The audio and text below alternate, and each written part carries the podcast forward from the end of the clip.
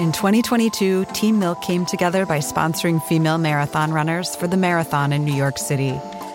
Today, they're more than 20,000 strong. In 2024, Team Milk is making an even bigger commitment to female runners and launching the only women's marathon in the U.S. designed for and by women. The inaugural Every Woman's Marathon will take place in Savannah, Georgia on November 16, 2024. You can learn more and register for the marathon at everywomansmarathon.com. Support for this show comes from Sylvan Learning. When children love learning, they can tackle any challenge life throws at them. Sylvan's Insight Assessment can help you determine if your child is ready for what's ahead. It can also identify gaps in learning and point out areas that could be of concern for your child so they can tackle what's to come. And right now, it's the best price of the year at $29. Go to sylvan29.com to learn more and get your child's assessment for only $29. That's S Y L V A N 29.com.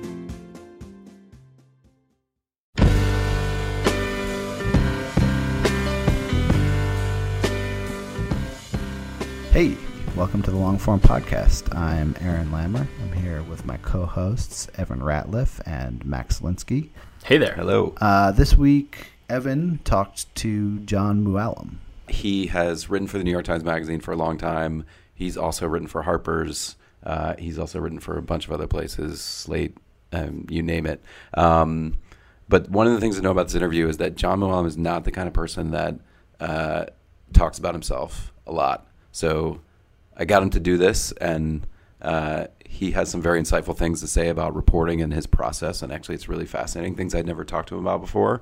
Um, but he's not a guy that sort of trumpets what he does. And I personally, besides being his friend, I think that his uh, his sort of collection of pieces is really fascinating and diverse. If he's got that like uh, humbleness, perhaps you guys did not talk about the fact that he hit like the long form triple crown last year. He's the only person I know of who he he wrote this incredible story about like the origins of the high five, and it ran in ESPN the magazine.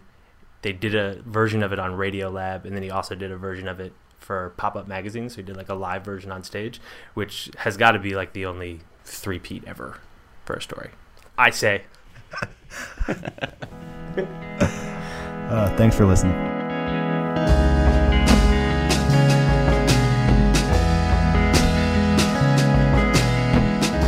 Here with John Mooallem for the new episode of the Longform Podcast. John is in San Francisco. John, please describe the audio setup that uh, is involved in you speaking to me right now. Uh, right now, I'm sitting in uh, a kitchen. I'm sitting in Doug McGray's kitchen. Uh, Doug McGray being a mutual friend of ours and the editor in chief of Pop Up Magazine, and we've got a microphone propped up on a empty egg carton on top of a wallet on top of a small ramekin, kind of holstered in a folded copy of today's New York Times. It's what all the pros use. You can actually buy that setup at some of the higher end audio shops. You don't have to make it yourself. Right, right. But we didn't want to leave anything to chance, so we wanted to make sure it was done just to our to our specs. So uh, we know each other from uh, many things, uh, but perhaps the most interesting of which is that we shared an office, uh, which I bring at the beginning because my recollection of when we shared an office was that every time I looked over in your office, you were diligently finishing another story. And every time I looked around my office, I was like reading soccer news or uh, talking on the phone with some random person that had nothing to do with reporting. So That's, I mean, that's a really flattering memory of it. Uh, I don't quite know that it's true. My memory of, of our offices was that yours had like lots of framed pictures and a little like Hunter S. Thompson shrine on the fireplace mantle and uh, like a banjo and rugs. And mine had like a silver metal table and a, and a mostly empty bookshelf. And that was, and that was sort of it. And a chair. That's because you were oriented around getting things done, and I was oriented around making my office look like a place where people got things done or did interesting things. That, neither of which was true. I, I don't know. I mean, this is revisionist, I think. But uh, but I'll accept your your telling of it. Yes, I'm the uber productive, almost ascetic, you know, monastic uh, reporter writer um, who needs nothing but a but a metal table. and even that that that was your metal table, as I recall. It wasn't even my table. Yeah, I don't think I ever got it back. No. So uh, tell let's talk about that. How do you go about your sort of like process? I mean, you're you're a full time freelancer. You've been how long have you been a full time freelancer? I mean, your whole career basically. Yeah, I mean, since 2006, um, I've been doing this. I was in school before that. I went to the the Berkeley Journalism School in uh, for two years prior. So it's starting in 2004, um, and I'd done some freelancing before that. But when I got out of school, I had um, you know I had the good fortune of doing a story for the Times Magazine while I was still in grad school. That was actually my um, my thesis or dissertation. I don't remember what they what they call it. Um, Which story and was then this was a story about uh, the pre-sliced apple uh, business. That was Uh, the story you did in grad school, the precise apple story. Yeah, yeah. Um, that was in early 2006, I guess.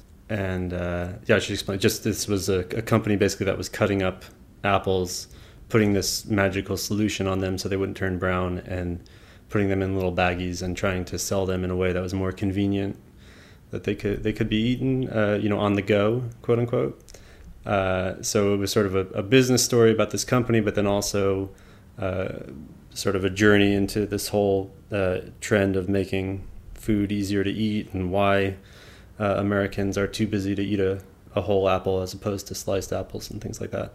Well, that kind of gets to what I was uh, what I was trying to ask about your process, in that you have certain stories. I feel like you, there's different categories of types of stories that you do, but there's one category that I think of as sort of delving into some aspect of life or society that we sort of everyone encounters every day, but uh, you don't really stop to think about. And then when you start burrowing into that area, you find this entire world behind it. And the sliced apples were kind of like that. Like everyone sees these sliced apples and sort of says, "Oh yeah, of course, sliced apple snacks, fresh apples. You can just buy those." And but did you do you have this like Seinfeldian like approach where you're sort of like, "Hmm, what about that?" Or like, how does that kind of story come about? Uh, yeah, well, I guess it sort of is um, Seinfeldian, or maybe like in crabbier moments, like Andy Rooney esque. Um, where uh, I mean, with the Apple thing, it's it was sort of interesting actually because I I, I tend to approach. I, th- I think you're right. I mean, I wouldn't necessarily have thought to explain it that way, but I think there is a certain kind of story that I've done where there's kind of two parts. There's a uh, a front story of of people doing things in real time. You know, in this case, uh, an executive trying to launch a pre-sliced apple company, and then there's sort of all this secondary material uh, that kind of gives the story the the heft and the the curiosity um, that will sustain it for you know five thousand words in that case.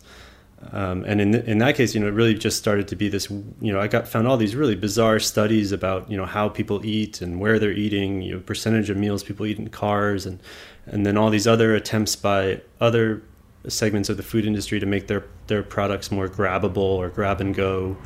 Um, and it really became uh, a story about you know kind of contemporary American eating habits and and also just kind of laziness. You know, I mean, I don't say that in a judgmental way, um, but just the you know why exert the effort to cut up an apple for your kid and put it in a bag with some lemon juice if someone's selling that to you and you can afford it.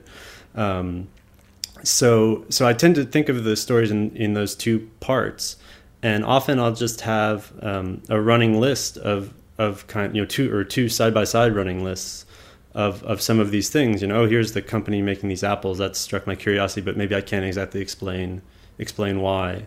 Um, and then I'll have another list like you know I've noticed a lot of you know convenience foods. You know, what's that all about? Um, and it's a matter of just keeping kind of enough of those things running in my head, or just even written down in a in a computer file until until they start to link up, and I Uh-huh. see, um, you know, oh, if if I tell the story about this Apple company, it's a way to talk about, um, you know, this whole other subject matter. So kind of, you know, you've got the story and the subject uh, finally syncing up. I mean, in that case, it had actually been uh, I I just started reporting about all these convenience foods, just you know gathering string and just trying to you know, reading all these weird food technology journals and all these Herculean efforts to make you know grabbable macaroni and cheese, like macaroni and cheese that you could pick up and eat in a car, and um, just all these bizarre things. But I didn't. I never really found one that was a was a real narrative or that had a, a character that that I could run with. Um, until I stumbled across the, the, Apple guys, and there was something just so elemental about an apple, um, which seemed to make the story even more compelling. I mean, here was a food that seemed pretty convenient to begin with. Um, so so it's it's it's not you know it's not I don't really get these aha moments where I find you know the I, mean, I was just listening to your podcast with David Grann and he talks about finding the you know the perfect squid hunter um, and I don't always have that you know I may find the the perfect apple guy but I don't really know what he's perfect for mm-hmm. uh, right away and it, the uh, the real kind of thrilling aha moments for me always come when I realize um, where that guy can take you or or how to get to something that I'm already I'm already looking at. And do you feel like you you kind of know that person when you encounter them, like that you you're sort of cycling through making calls and things, and then you sort of hit the person with the right level of enthusiasm? Um, sometimes, I mean, I think it depends on what the story is. I mean, I think uh, I think people are always much more inherently interesting than they will come across, uh, you know, in one phone call as being. Um, so you know, you don't I don't always think that the people I'm talking to are these fantastically, you know, larger than life people or or that they're you know going to say really wonderfully introspective philosophical things. Um, but then you know when you spend a certain amount of time with someone, you start to see those other sides. Um, but you know, some people right off the bat are are fantastic uh, sources on the phone or fantastic characters, and you know just right away that you want to go and spend time with them. Some people are are too fantastic. You know, some people are so eager to say these quotable, uh, uh, meaningful things for for you that it's they're almost uh, hard to talk to. Uh, you know, hard to hard to get through a, a linear conversation with. Um, so that's a, that's its own danger, I, I think. Well, there there are these these moments. So, as you'll see, I'm a I'm a close reader of the Mooallem uh, catalog, but I feel like there's there's like a, a spot in a lot of stories where you drop in maybe a one sentence or two sentence quote from someone that sort of it almost like represents their enthusiasm for whatever it is that they're doing and i wanted to ask you about it because it can be i have the feeling that it can be read it always reads funny to me like the mattress guy uh, you did this story about mattresses for the new york times magazine and mattress salesman and sort of sleep technology and there's a mattress guy executive in there who comes in and immediately in this booming voice says, you know, how did you sleep last night? And that's like his shtick, which to me read very funny. But I kind of imagine that if the subject reads it, they would they would not think you were making fun of them. They would just think, oh yeah, that's me. That's that's my thing. But d- how do you view those?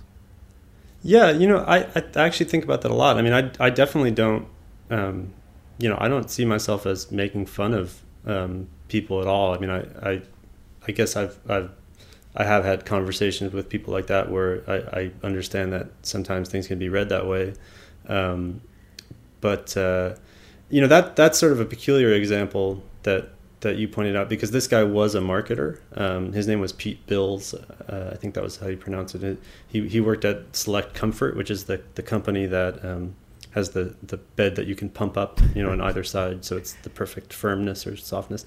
And he really was he was their director of marketing, but he was he had this fascination with sleep science, and that story really, you know, that's the perfect example of what we were just talking about, where it was a story about the mattress industry trying to bring some science and empiricism into what they do and convince you that they could provide a better night's sleep so that they could compete with sleeping pill companies. But it really also became a story about you know how how people think about sleep and how we're sort of all aspiring for uh, you know the the the beautiful eight hour you know out like a rock kind of sleep and maybe mm-hmm. that's not actually you know the way our biology is designed um, so you had those two halves and and in his you know i was originally i think i don't remember it entirely but i remember being originally a little put off by him um, you know just in terms of how useful he'd be as a as a source because he was so over the top i mean literally we went out to lunch and he asked the the, the waiter, you know, how how'd you sleep last night? And uh, it was all he wanted to talk about. And I couldn't understand. You know, I sort of thought, well, some of this has to be a performance for me. But we were also with a lot of his coworkers, and they sort of rolled their eyes, you know, as if to say, "Old Pete, you know, at it again." You know, so it was it was that was a case where I almost felt like he was that sort of person where it was almost too unreal, um, Yeah. and that there wasn't going to be much genuine genuine there. Excuse me. Um, but then as I got deeper into the story, and I realized, well, this is really he's really just an exaggerated example of everything I'm seeing in the mattress industry, where they're just really clamoring for some kind of edge, um, some something that's going to make them look a little more, uh, you know, scientific or a little more, uh, you know, legitimate, for lack of a better word. Now that they're up against actual science, I mean, they're competing in a marketplace for sleep with doctors Mm-hmm. uh, and drug companies, and all they have is um, this kind of placebo effect where they can assure you that you know their their device is so comfortable that it will lull you into a different realm. And and his to what degree it was performative or not, his whole demeanor was designed to sell that idea um, that he was on the job and he had this you know laboratory approach to what he was doing. Uh, so in that case, I just sort of ran with it, um, knowing full well that um, you know maybe it would be funny or maybe you know people might read it as a little belittling to him, but that was in fact the image that he was very carefully trying to put out there. Yeah, Um, yeah. and that it actually had a resonance with the rest of the story. It wasn't just you know because he was funny that I should include all this stuff. It was actually like a stand-in for his entire industry. Yeah, yeah. And you're, I mean, you're almost like a generalist in the extreme. If if I try to look through your your pieces and find a common thread, it's more it's more actually about a style of story, like with those two parts. Like I can see that in different stories. But do you think of yourself as writing a certain type of story, or or a genre, or do they all fit together somehow? You know, I don't, I don't really know. I mean, I, I mean, I've, I've you're, I mean, you're pretty, uh, pretty much of a generalist too. I'd say. I mean, I don't think it's, I don't think it's as uncommon as people make it sound sometimes. Maybe I'm, I'm being naive. Um, I don't know. How can I, can I ask you? How do you think about that? Yeah, I well, I always want to be a generalist, but I feel like I, I've, I feel like I got stuck writing about certain types of technology and things, and I was like working to get out of that. So for me, it was like working to get out of a beat Huh. in a way, as opposed to just saying, "Here is the world," and I will write about it, its most interesting aspects. Uh, to me, it was more like, how can I connect this to things I've done before, but gradually move away from the types of pieces I was doing to ones that I would rather be doing. Right, right. Um, yeah, that's interesting. I mean, I think I had, um, I mean, just being a freelancer, I think I just found that it was, if I found something I wanted to do, I had to jump on it and try to do it. Um, and I, I guess I can't explain why the subjects were so varied. I mean, I guess that's just, and we all read about lots of different things every day. Yeah. Um, but I, you know, I've been working on this book for the last two years, basically all about, uh, you know, wildlife and conservation and um, kind of cultural perceptions of, of animals. Um, and that's that. It's definitely felt like I've, you know, obviously I've been in that pretty deep in that in that world. And that Um, and I- originated out of out of Times Magazine story, right? Or at least part of it. Yeah, I mean, it, it kind of originated out of a, a couple different stories. Um, that I, I had done one about this uh, reintroduction project where they're trying to bring whooping cranes back to the U.S. and it's it's just this completely over the top um, enterprise where they've got these guys, you know, teaching whooping cranes to fly behind these airplanes and things.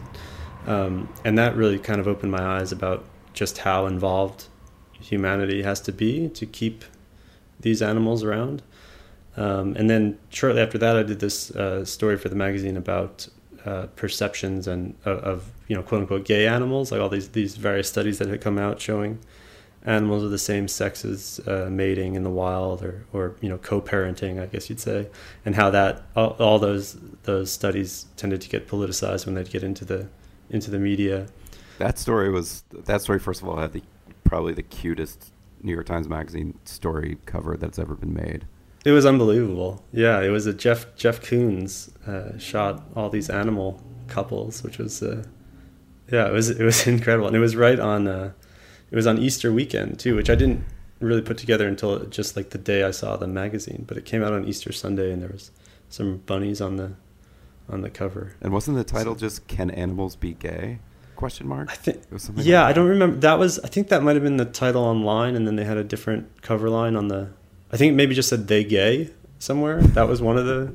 Or maybe I'm reversing those, but yeah, it was. Uh, they they packaged it pretty well, I thought. So those two stories kind of pushed you into thinking more about how we interact with wildlife, how we interact with animals, and that that kind of prompted the book. You're saying. Yeah, I mean, I think the the the whooping crane story got me thinking. You know, in a very science or literal scientific way. You know, what are we actually doing to keep endangered species surviving? And it was much more elaborate and you know innovative and wacky than I would have ever suspected.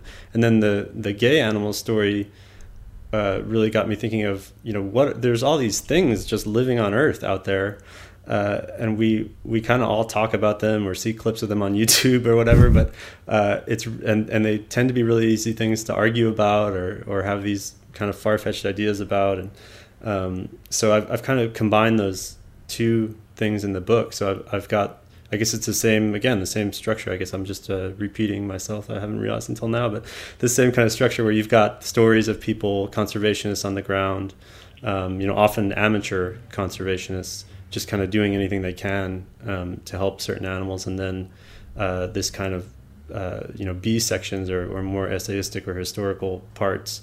Uh, you know, I've got a whole thing about the history of the teddy bear and uh, how opinions of different animals have changed in, in the U.S. over time. Um, so again, it's sort of slamming those two things together and letting the details from the you know the first hand kind of on the ground reporting, uh, just looking for for ways that that places that that reporting is going to open out into some of these larger questions or, or, or have parallels with you know histories uh, you know on similar or related subjects uh, and just trying to draw all these lines be, between them and then hopefully when you get it all down uh, make you know making it that it's not too overwhelming and not too all over the place and that's mm-hmm. that's I think always the the really tough part and that all happens uh, in this story that you have in this week's or maybe it'll be last week's by the time we uh, put this out, but New York Times Magazine uh, about uh, a monkey. So just give, give a little brief of what that story is about. First, I'm interested in how you found that one, and then uh, and and what it's kind of like basically about.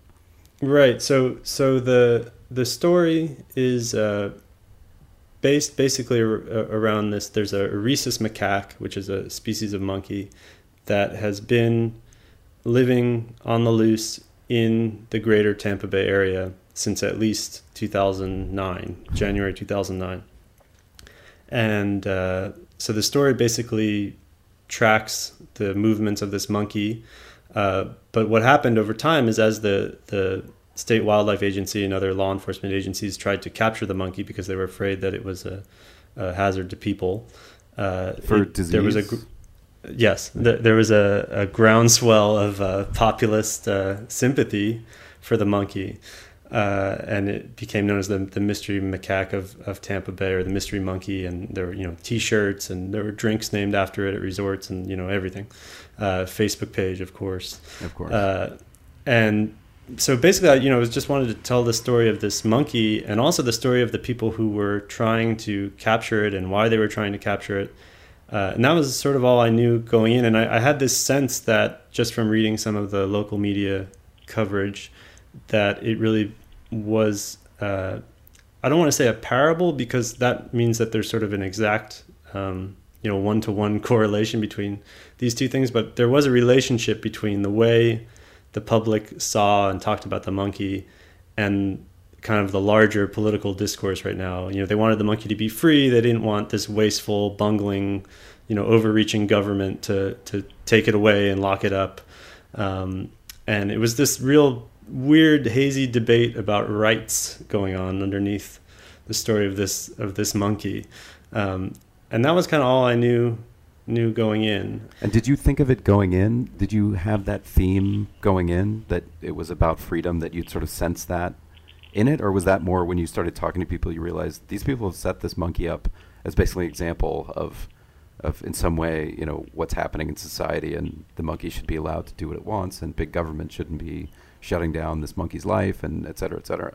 well, I'll say a couple things about that. Yes, yes, I was onto that going in, and I think the only reason that I pitched the story now is because suddenly with the the RNC happening in Tampa, uh, it seemed like some you know this last piece, everything had just fallen together where you could do a story like that. Because I mean, frankly, the the monkey hasn't really been you know the the the heyday of of monkey mania in the Tampa Bay area is is long over. I mean, it, the monkey's still spotted, but it's not really. Um, it's not as big of a of a of a cause right now as it was, you know, say a year ago or even or even two years ago. I mean, it's been going on forever, um, and that's you know we can get to that too. But that's sort of part of what the story became about. But um, so there wasn't really a, a clear justification to the story right now, except that if you could tease out these political uh, parallels and do it, you know, right before the convention, it seemed like that would be an interesting way in. Uh, so that was my thought, but I I really didn't and I may have pitched it, you know, leaning pretty exclusively on on that, but I really didn't think that's all it would be. Um, you know, I thought, especially just coming out of the book, I, I saw all these really interesting kind of issues about, uh, you know, wildlife and invasive. You know, the monkey is a quote unquote invasive species, but of course, Florida is filled with invasive species, and there was all these really interesting uh, kind of ecological issues and the way we categorize these animals. And in the end, I just didn't really even get to a lot of that because when I got there and the things people were telling me, uh, the political aspect of the story just became so unavoidable. I mean, everywhere I went, people were talking, bring up, you know, uh, out of the blue things, complaints about the government, or uh, you know, just it, I don't know why. Uh, you know, I I thought I would have to prod these things, uh, you know, prod people for these things, but um, but that really it, it just became unstoppable. Now, when you're when you were going down to do the reporting, did you have a sense that you had to see this monkey? You had to encounter this monkey in order for this to work, or the, that if you never saw the monkey, you could kind of do a write around of the monkey? Don't really remember. I mean, I can't imagine that I would have thought I had to see I had to see the monkey absolutely, or there'd be no story because I just don't think I would do the story then. I, I'm really conservative in in terms of you know how comfortable I need to feel before I'll go do a story. Um, I mean, I'm I'm just kind of like a wimp in that way. I, I don't I want to make sure that there's nothing that could just go so wrong that the entire project would be derailed. Um, I mean, I, so you don't like going and sort of waiting for like one thing that needs to absolutely happen to make this work? Because I feel like I'm I've done several stories like that. It's, it's yeah, which which incredibly nerve wracking. Um, when I, I went to uh, to Africa to write about bushmeat hunters, uh-huh. and I had sort of one chance to go out with a bushmeat hunter, and it was sort of like if this guy doesn't actually shoot anything, then I'm gonna have the story of sort of like running around in the jungle doing nothing, which mm. is it wasn't so much that it would completely kill the story, but it was more like I just there'd be no lead, like there'd be nothing it would just seem really empty if if there was no actual like killing of an animal in the thing. So I was like desperately right, hoping right. that he eventually killed a bird. So yeah, well, okay. So I'm going to say something that might completely contradict what I what I just said, but I guess you just helped me think of it in a in a new way. I would say I'm very conservative in terms of you know getting the guts up to go do this stuff um, and wanting to make sure there's a good a good chance of success. But I guess I'm a little more um, liberal in terms of of, of telling myself what I need to do the story. Um, so, for example, you know, and I think the book helped with that a lot too. I mean, you just, at least for me, I mean, doing a book, I just went down so many wrong, you know, dark alleys of reporting and took so many wrong turns of just gathered stuff that I'll just never have a hope of ever using. Mm-hmm. Um, that it sort of some weirdly that that also made me feel better about not getting certain things. You know, that that you just sort of develop a faith that if you're in the right place and you're asking the right questions, that you'll get enough. Um, and I think that's you know probably someone who's been doing this a lot longer than me will will have come to that realization you know bef- before, but maybe it's just a matter of of doing more reporting and then building up that that sense of security. Mm-hmm. Um, so, for example, I did this story for the for the Times about right during the the BP oil spill in 2010 and I think that was a real lesson for me um, because it was about these these volunteers who were moving, digging up sea turtle nests and then moving them to Florida. So they're they're digging them up in Alabama where there's a lot of oil in the water, and they're moving the the turtle eggs to Florida so that when the turtle eggs hatch, the hatchlings won't be basically swimming to their deaths into a huge oil spill. You know, like moving them in like, in trucks, pickup trucks. Yes, they're moving them in FedEx in FedEx trucks. FedEx trucks. Uh, and I, you know, I went to Alabama and I thought that the the morning after I got there, they'd be digging up a nest, and for some reason that didn't end up happening, or it happened maybe while I was flying there. Something had gone wrong, and I and I ended up spending, I think, even more than a week there, or maybe a week waiting for the next one because they can only dig them up at a certain point in the, the hatchling's gestation and it was all very complicated. So the next one wasn't for like another week. And I spent just this week on the Gulf Coast of Alabama. I mean, it was it wasn't so bad, but um, but and then in the end, when I saw them dig up a nest, it was kind of a nothing event, and I didn't even use it.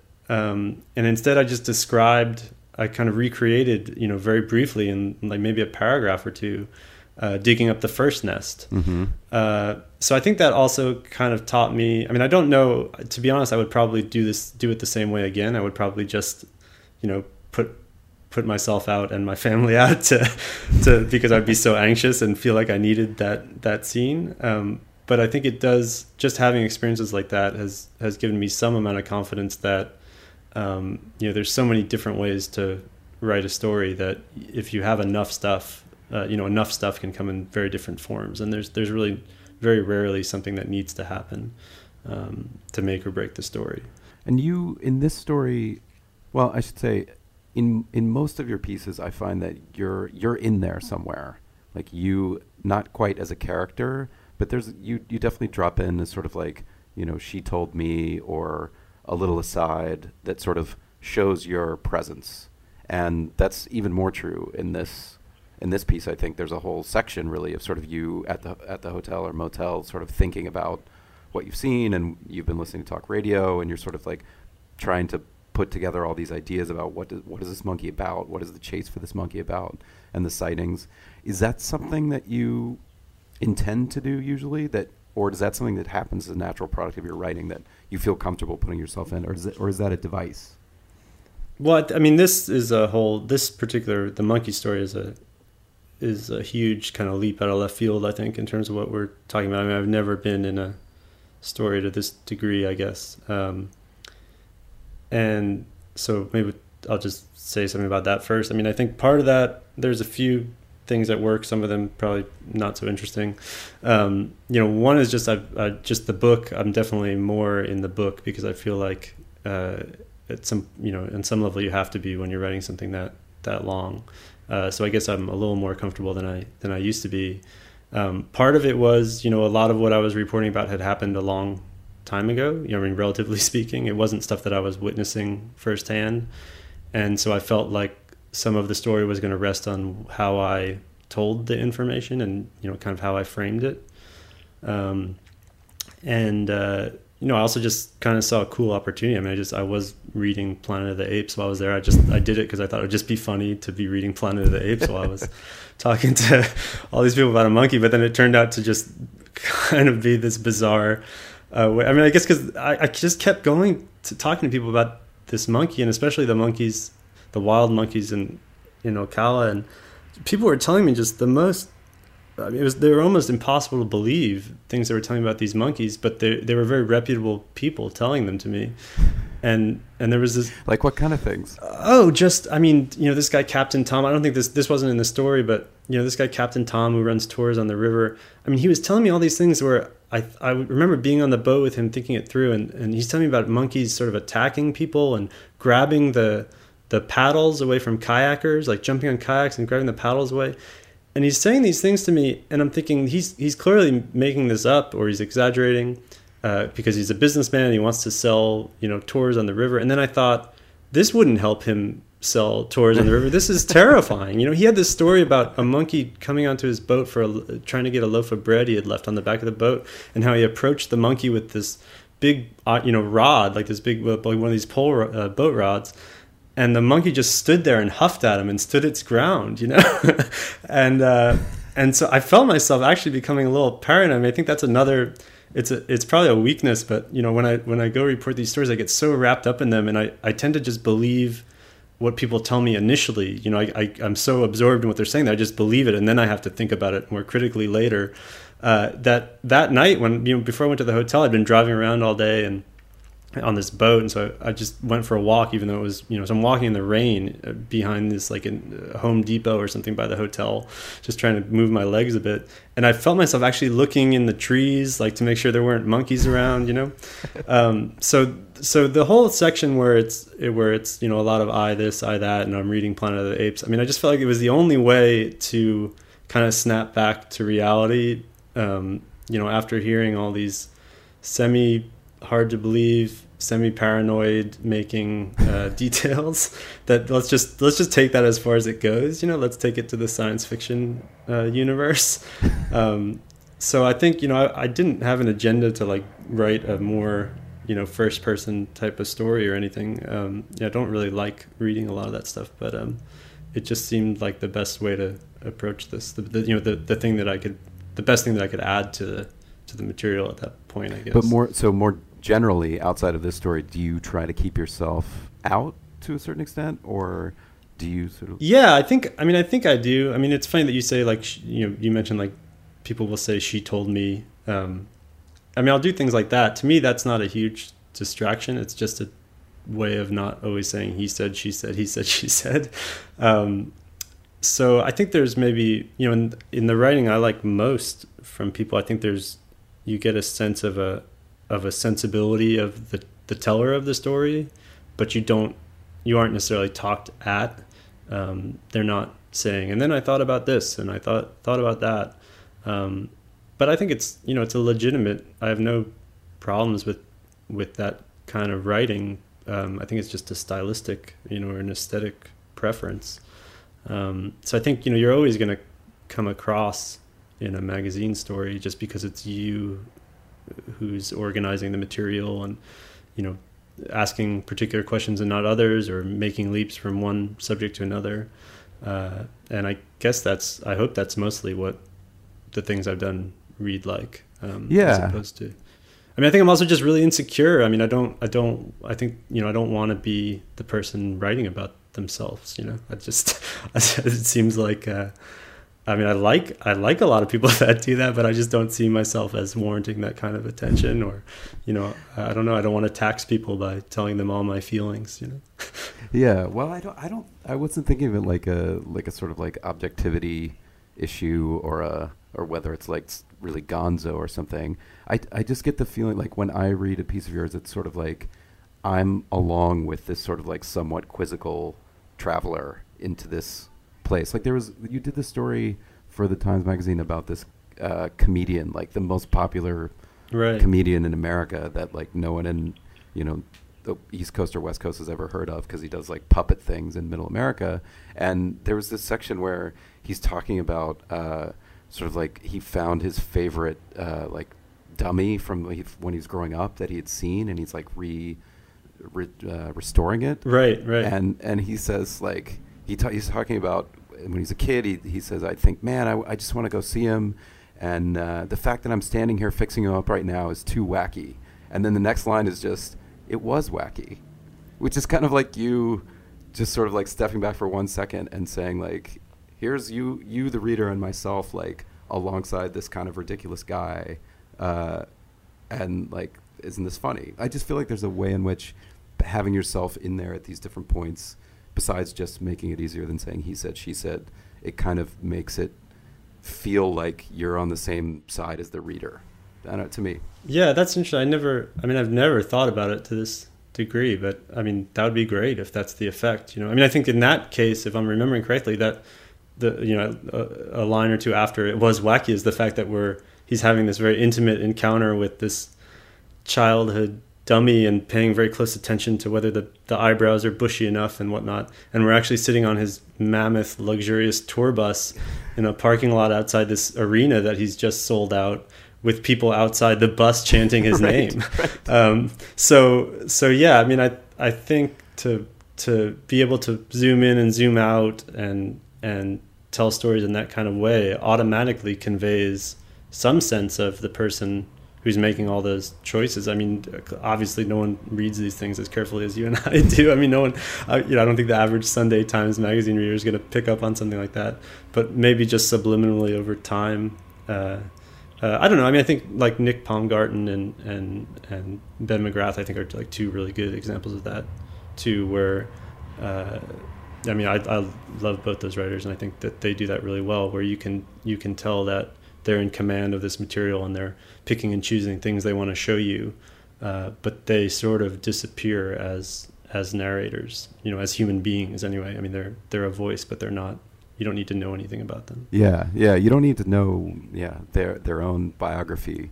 You just need to sort of trust that they're they're showing you what is important to see in some way.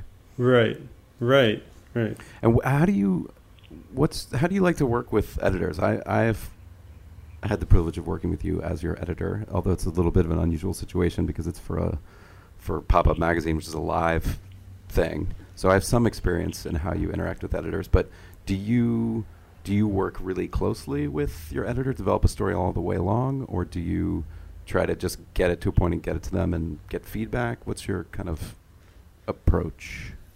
Yeah, I mean, this is.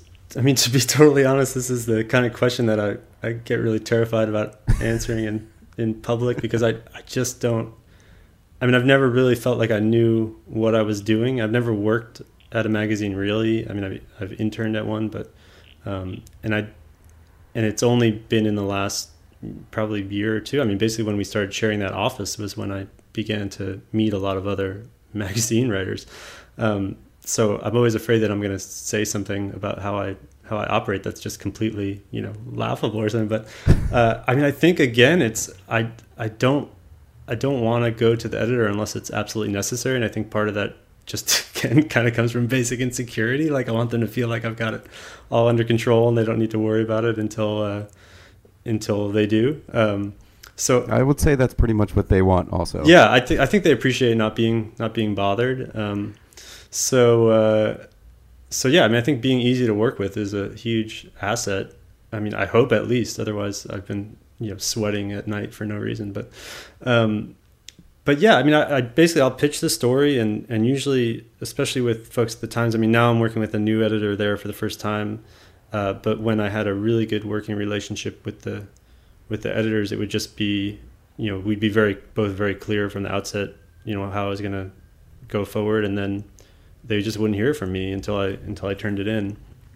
Um, so I don't yeah, I mean, I have you know people I can ask for help that aren't my editor um, if if I need it sometimes, and uh, it's it's not too elaborate of a process. I hope. So that that actually, you saying that you've never worked at a magazine, sort of reminds me that I don't. I mean, I know that you went to to Berkeley uh, journalism school, and we met sometime after that. How, what? How did you decide to begin with to sort of pursue journalism at all because I the this is the origin story. So so uh, I was bit by this radioactive spider. But weren't you like uh, a butcher at um, some point? Yeah, I was a I was a butcher. Um, that was in like one bio long ago, and it seems to have been. It's like you can't Google me without finding that.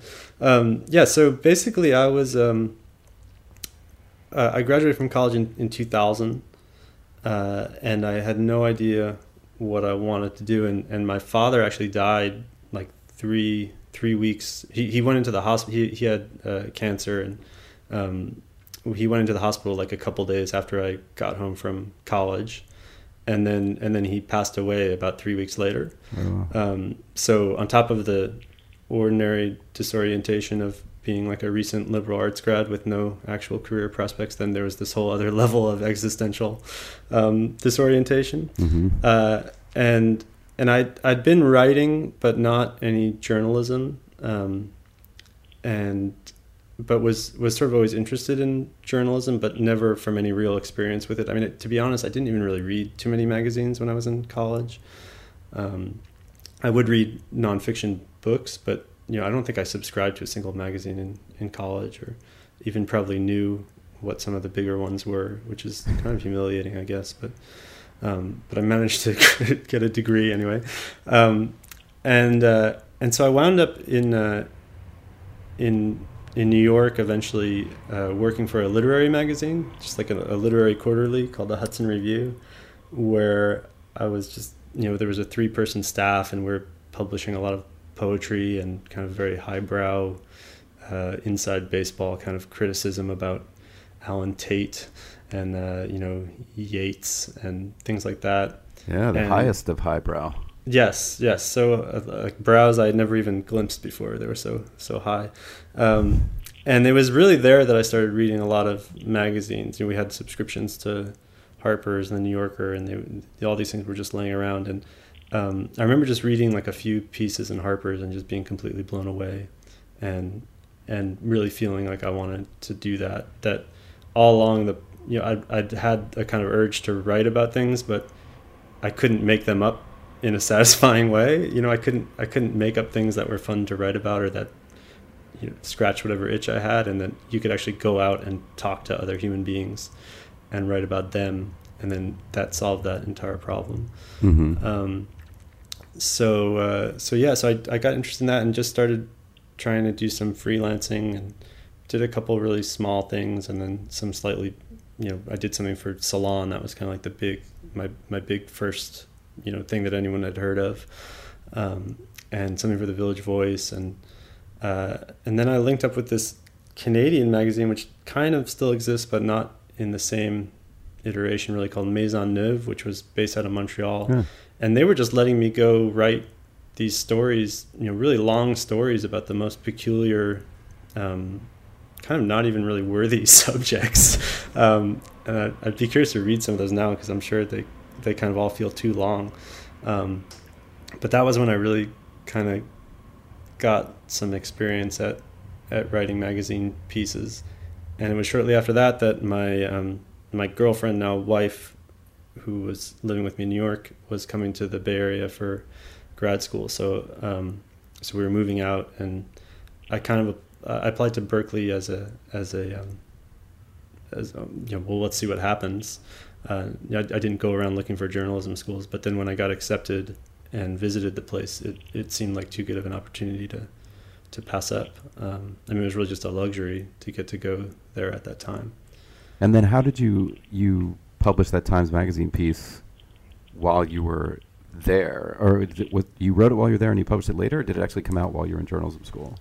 No, it actually came out when I was in journalism school. I'd also done a like I did a piece for Harper's when I was there first, and then I actually did a talk of the town piece, and then I did the Times Magazine piece. So I, I basically never stopped freelancing. I mean, I had I was starting to get some real momentum freelancing when I left New York, um, and I treated Berkeley almost like a think tank or something. You know, a place where I could go and I would still be doing exactly what I was doing, but now I had these people to go to for advice and I had the comfortable feeling of being part of some, you know, community of striving kids, and we were all in it together. And and I was really actively trying to get the kind of experience and connections that would give me the faith to make a go of freelancing once I left, because I, I didn't really think I was going to be cut out for anything else. I was really terrible at at newspaper writing and reporting. Um, you know, I tried to get you have to do an internship in between your two years at Berkeley, and I I just kept trying to get these newspaper internships and I just couldn't get a single one. And people, you know, these recruiters would come and I, you know, my tie would be crooked or, you know, I, I would just like, I had my resume was formatted incorrectly and just really, it was really embarrassing, you know, and, uh, and, and just, I couldn't get one of these jobs. I couldn't get one of these internships for the summer. You know, many of them were unpaid. Um, That's nuts. and then, so, so I just felt like, well, it's, it's going to be me on my own or nothing, you know? Yeah, well, so much magazine freelancing, I feel like it's driven by fear. Like, Right. it's just there's fear about over your income. There's fear over the fact that you don't have any other skills, and then there's a fear at a certain age. You're sort of like, well, now I can't keep saying I'll go to law school if this doesn't work out. Like, it's pretty much all you got. Right. I think I'm just getting to that age now, actually, where, um, yeah, I'm sort of realizing that it's this is going to be it for a while. So, um, yeah, I think you're right. It is. I mean, so much of the both the lifestyle and then the ability to be the least bit successful at this, I think, is um, just as much emotional and constitutional. You know about your own constitution as as it is about any real skill set. Because you just have to be able to keep this whole other layer of anxiety and, and issues that have nothing to do with the actual work. You have to be able to keep it relatively calm enough to to be able to sit down and get anything done. And how do you how do you look at sort of other writers or read other magazines? Because I always thought one of the hardest things was, even if you're not a sort of really competitive person or a person who gets jealous of other people, if you are writing feature stories for magazines every week and every month, there's you know 50 examples of people doing what you're doing in a very public way. Yeah, better. That, yeah, that you can read and say, "Oh shit." In fact, the only thing that I remember about that I knew about you before I met you was that our mutual friend Jen Kahn said, uh, "Oh, you got to meet this guy John. He's great, and he's doing all these stories. Like he's still in journalism school, and he's you should read the story in Harper's." And I read them, and I can I can distinctly remember thinking like, "Who is this? Who is this guy? Why is it, this isn't fair? I, I could have. This is a topic I could have written on, but I can't write like that." Yeah, that I mean that's just the way we live, isn't it? I mean that happens to me three to four times a week at least, and with Twitter it's so much worse, you know, because it's not just. I mean the stuff is just constantly flashing at you. Um, yeah, even the old stuff. Right, right. All times are just crunched. It's you know it's like now you're you're competing against like you know Tom Wolfe in the seventies. um, so yeah, I don't know. You're asking me how to deal with that. I have no idea. How do you manage that? Yeah, I have no idea. How do you manage that? Uh, well, I, I, I, by getting to know people, that was the main way. Because I think if, for me, if I was sitting alone in my apartment, my tiny apartment that I could barely afford, and staring at the computer, and then all these magazines are coming in the mail, and I'm thinking like, who the fuck are these people? And there's just more of them all the time, and God, they seem annoying. And then if I met them, I would think, oh, this person's amazing and I think that was what really changed it for me. I got started getting to know magazine writers, and the ones that you're annoyed by their success, you realize like first of all they're also very insecure, and second of all they're really nice people who are just trying as hard as you are. So that right. was, that's been well. I'm gonna I'm gonna back up. I wouldn't say you you seem a little more vindictive, and uh, I, am not annoyed by these things. I'm just completely. I just want to kind of scrunch up into a ball and and hide. Um, so you seem to have a lot more aggression to work through about the, about this subject.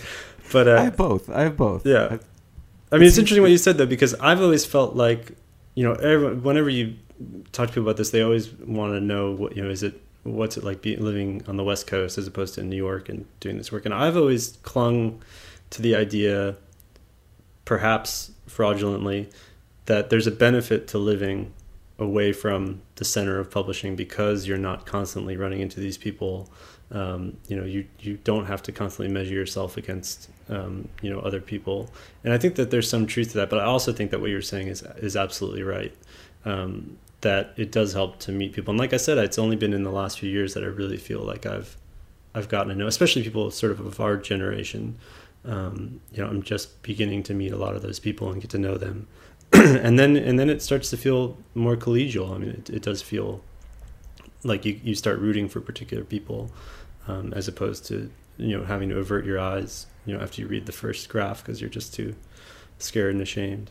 Um, so I think I think both things are both both sides of it are are true that there's there's a benefit to keeping everything as a complete abstraction and just trying to do your work as best as you as you can which is for the most part what I've done um, but I could imagine that that being really plugged into those worlds is also also has its comfort yeah I think there's just so many ways for it to make you feel terrible. Like there's there's just so much rejection. There's like rejection life? Are you talking about life? Just there's so many well, ways like, for life maybe to I'm make talking about yeah. life. Let's talk about rejection in life.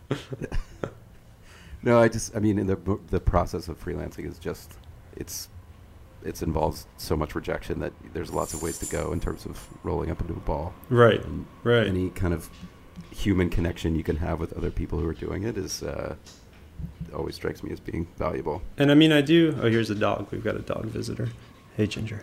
Um, I mean, I do think, I hope at least that some of this is a function of age too. I mean, I think with with every career, the more you're going to do it, the the more comfortable, hopefully, you'll feel doing it. Um, and I don't, you know, I don't mind. I, I think that's also part of what makes it exciting is that I still feel like every time that I go to do a story, um, you know, I approach it as if I just really don't know much about what I'm doing, um, you know, and that mm-hmm. I, I, have to figure it out.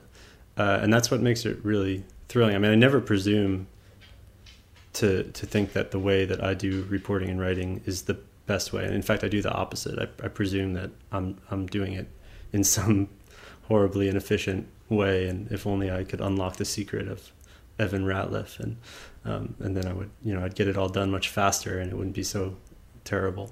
Um, I always assumed that the people that went to journalism school knew a bunch of stuff that I didn't know. No, they don't really. They don't really teach you that. I mean, I think that the real benefit of journalism school is just getting to talk to more writers and more established writers, and then you collect these um, these monologues of, of these people that you meet who are who are talking to you, you know, talking you through their experiences, how they did a particular story, and you just collect all these things, and then you can draw on them when you need to. Oh, this is this is kind of I'm facing a situation that's kind of like this situation that that so and so faced, or at least it, it gives you a, a sense that um, problems are inevitable, um, and you can you can work around them. And I'm I'm starting to see. I mean, I'm starting to see in some reporting. I think the book had a lot to do with it of just having to do so much reporting, you know, just day after day after day.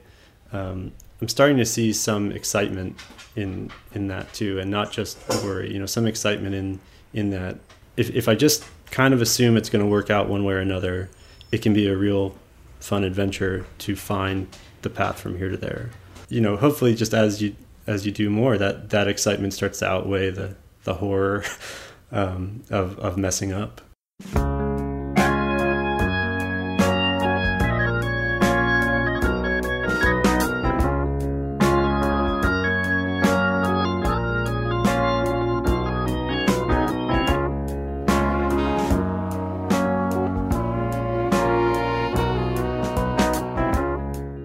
I'm Evan Ratliff. This has been the Longform Podcasts. My co hosts are Max Linsky and Aaron Lammer from longform.org.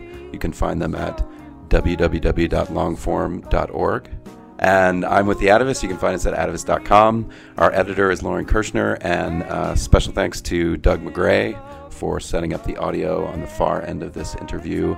And thanks to John Mooallem for participating.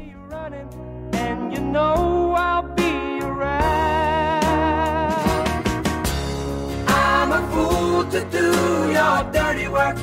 Oh yeah.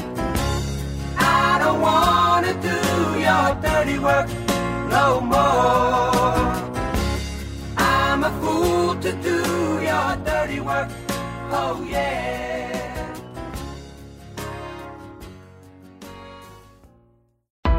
Why do you run?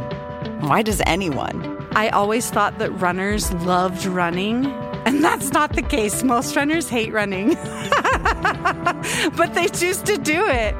In the new docu-series Running Sucks, brought to you by Team Milk, Abby Ayres learns why women runners everywhere are driven to go the distance. It really is about taking my power back and proving myself wrong. Team Milk is about fueling women's performance and helping them along their marathon journeys. You can sign up now for the inaugural Every Woman's Marathon taking place in Savannah, Georgia on November 16th, 2024.